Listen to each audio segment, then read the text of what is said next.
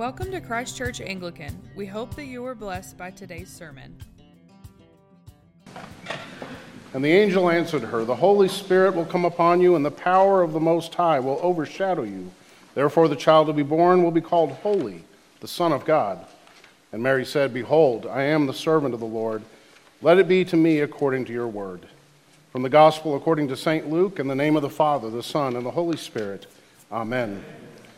This is my uh, second visit to Christ Church Midland in the last 13 months. Uh, of course, I've only been a bishop for, for 16 months. And the question I hear most often now is, you know, what is it like to be a bishop? And I told the 830 crowd, it's exactly like my golf game. I never know what I'm going to get. Um, three weeks ago, I was at a church in Fort Worth that had an English service in the morning and a Spanish service in the afternoon. Uh, I don't speak Spanish fluently, but I can read it, so I was able to get through that. Uh, two Sundays ago, I was at a worship service in a gymnasium with guitars and little kids running all over the place. Uh, it was quite a joyful event. Last Sunday, I was at a missal mass uh, in which I had on like six layers of vestments and incense everywhere and a big screen between me and the congregation. Uh, and then I find myself here this morning. And uh, it is a joyful place to be. Uh, but like I said, I never know what I'm going to get. And I know some of you guys here have probably never seen an Anglican liturgy. Uh, what I can tell you is that we try to take the best from the last 2,000 years, uh, from the from the first and second, third century all the way to, to uh, this century, some of the prayers you'll see in here, uh, really even the creed itself is from the third century, but um, it, it, really is uh, allowing the Holy Spirit to work through the church throughout its history, and that's what we embrace. Most of this service, in fact, actually comes from Scripture. Uh, the Eucharist itself, I think, in, in, the, in the if you were to read through all this, you'd find it's all basically 430 some odd pieces of Scripture all put together. Uh, and so, as Anglicans, of course, we, we hold the Word of God with the highest esteem, and it is the authority over our lives. Uh, what, we were, what we heard this morning from Luke's Gospel is, I think, the greatest example of the model of what it means to be a disciple. And the Bible story is pretty simple. From the days of Adam and Eve, we as humans have said no to God. That's our default setting. God wants to be in a relationship with us, and we say no. God wants us to love one another, and we say no. Uh, Adam and Eve said no to God. They rebelled against him. And that's what we're born into. Mary, this young teenage girl, is confronted by an archangel. Now, first of all, that itself would have been a scary event. But you heard what the archangel said to her, right? You're going to conceive and bear a son. His name will be called Emmanuel. He'll save, his, he'll save the people from their sins. He will be the Son of God, the, the most holy. Now, imagine being about 15 years old or 14 years old and hearing something like that. There was fear, right? There was doubt. How can this be? I don't even have a husband. To which the angel, of course, says, With God, nothing is impossible. And Mary then says what the human race has been longing to say but can't because of sin. She says, Behold, I'm the servant of the Lord. Let it be to me according to your word. Mary says yes to God. And that then allows God to say yes to us. Jesus is conceived, he's born into this world.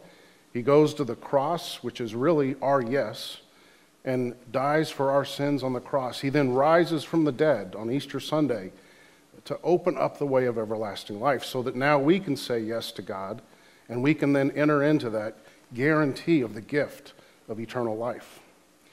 This morning, uh, in fact, I have no doubt there are miracles taking place right here, right now. In fact, a couple of you folks are receiving First Communion today, right?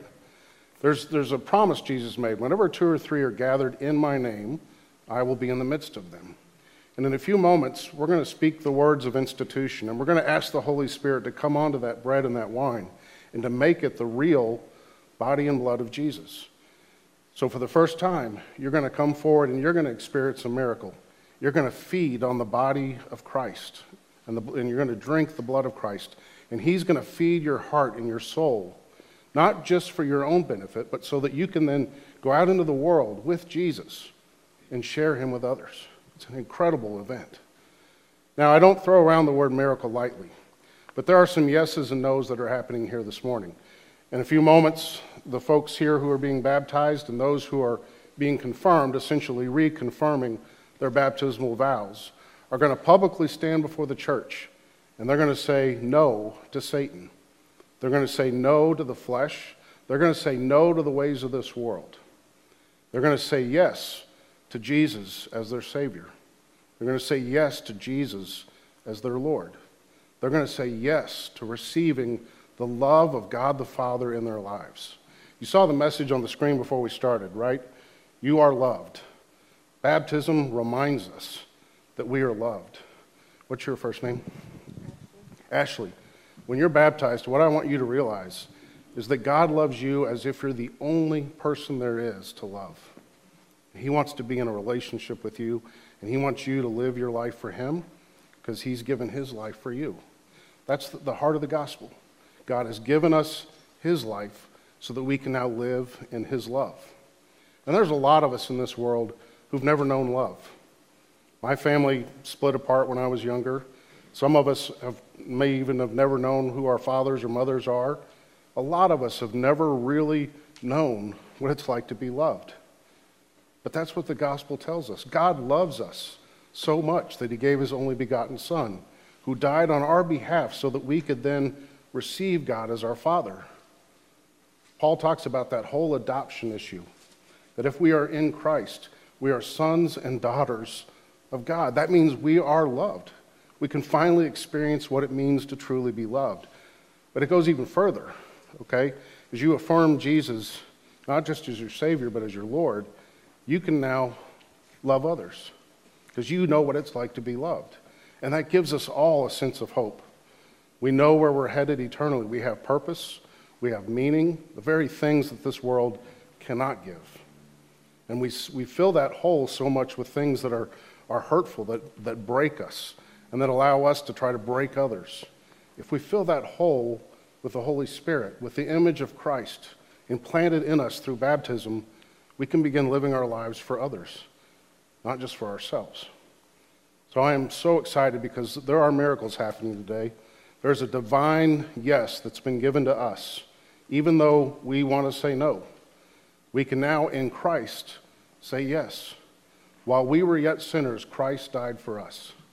Isn't that incredible? God's love for us knows no bounds. And He wants to shower that love on us. I hope you hear that message. He wants to shower that love on us. There's this incredible promise in John's prologue, the first part of John's gospel. To all who received him, i.e., Jesus, to all who received Jesus, who believed in his name, and I want you to hear this, he gave power to become children of God. You may not know what it's like to have a father's love or a mother's love, but now you can. To all who believed in him, who received in his name, he gave power to become children of God not born of blood or the will of man, but of God. In baptism, we are reborn into the household of God. We become his sons and daughters. And those who are confirming that baptismal faith, I hope you embrace that as well. God loves you as if you're the only one to love. And you can take that love and not just embrace it and keep it to yourself, but share it with those in the world around you, because the rest of the world is hurting as well. They filled that empty spot with things that can't satisfy. Feed on the Lord, and He will satisfy every need. There's another promise I want you to remember as we wrap this up, and that is St. Paul in Romans says, if you, if you confess with your lips that Jesus is Lord, which you're about to do, and believe in your heart that God raised him from the dead, here's the promise you will be saved. There's no question mark in there. It's a guarantee. If you want the gift of eternal life, submit to baptism, submit to the Lordship of Christ in your life, begin praying with Him, praying to Him, listening to Him, and following His will in your life. And you'll discover incredible blessings before you. So if there's anyone in here, just for the moment, and this will be a bit of an unconventional altar call if you like.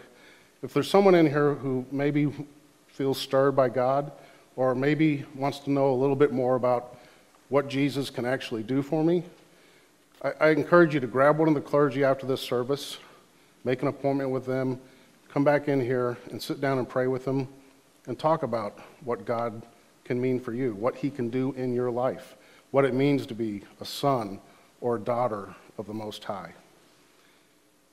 Uh, one final thing, and, and I just want to commend Christ Church. My two visits here have been some of the best visits I've had because of the hospitality and the spirit of joy and life that's here. I mean, it's tangible. You can feel that love just flowing in this family. Uh, yesterday, we had a wonderful dinner last night uh, with the staff. Uh, I had a, a, meeting with, with someone discerning ordination, and then um, I met actually at lunch with Father Henry, uh, with, uh, was it Andy and Ryan, senior warden, and the architect. And, and they laid out this vision, this plan, and I thought, this is incredible, the fundraising that's gone into this. But what we talked about is what's behind all of this. And it's not about a beautiful building, although that can be given to the glory of God. It's what happens, you know, inside and outside the walls of this building. You're here as disciples of Jesus to share the transforming love of Jesus with everyone you can. And whatever tools you use to accomplish that mission, if you're accomplishing that mission, you've done all that you need to do. And I think the leadership of this parish has got an incredible vision for sharing the gospel in this community so that everyone in this area can come to know Jesus Christ. Uh, and for that, I'm incredibly excited. Uh, and I look forward to just seeing this bright future that God's laid out for you all. Uh, your leadership and your, your spiritual fatherhood of this family um, is, is incredible. So thank you for allowing me to, to bask in the love of this place and for the hospitality you show me. I think it's time to get on with the baptisms. What do you say? Are you all ready? All right, let me close with this one line from uh, St. Paul's letter to the Romans. To the only wise God be glory forevermore through Jesus Christ. Amen. In the name of the Father, the Son, and the Holy Spirit. Amen. Thanks for tuning in. For more information, feel free to visit us online at ccanglican.com. We hope you will join us again soon.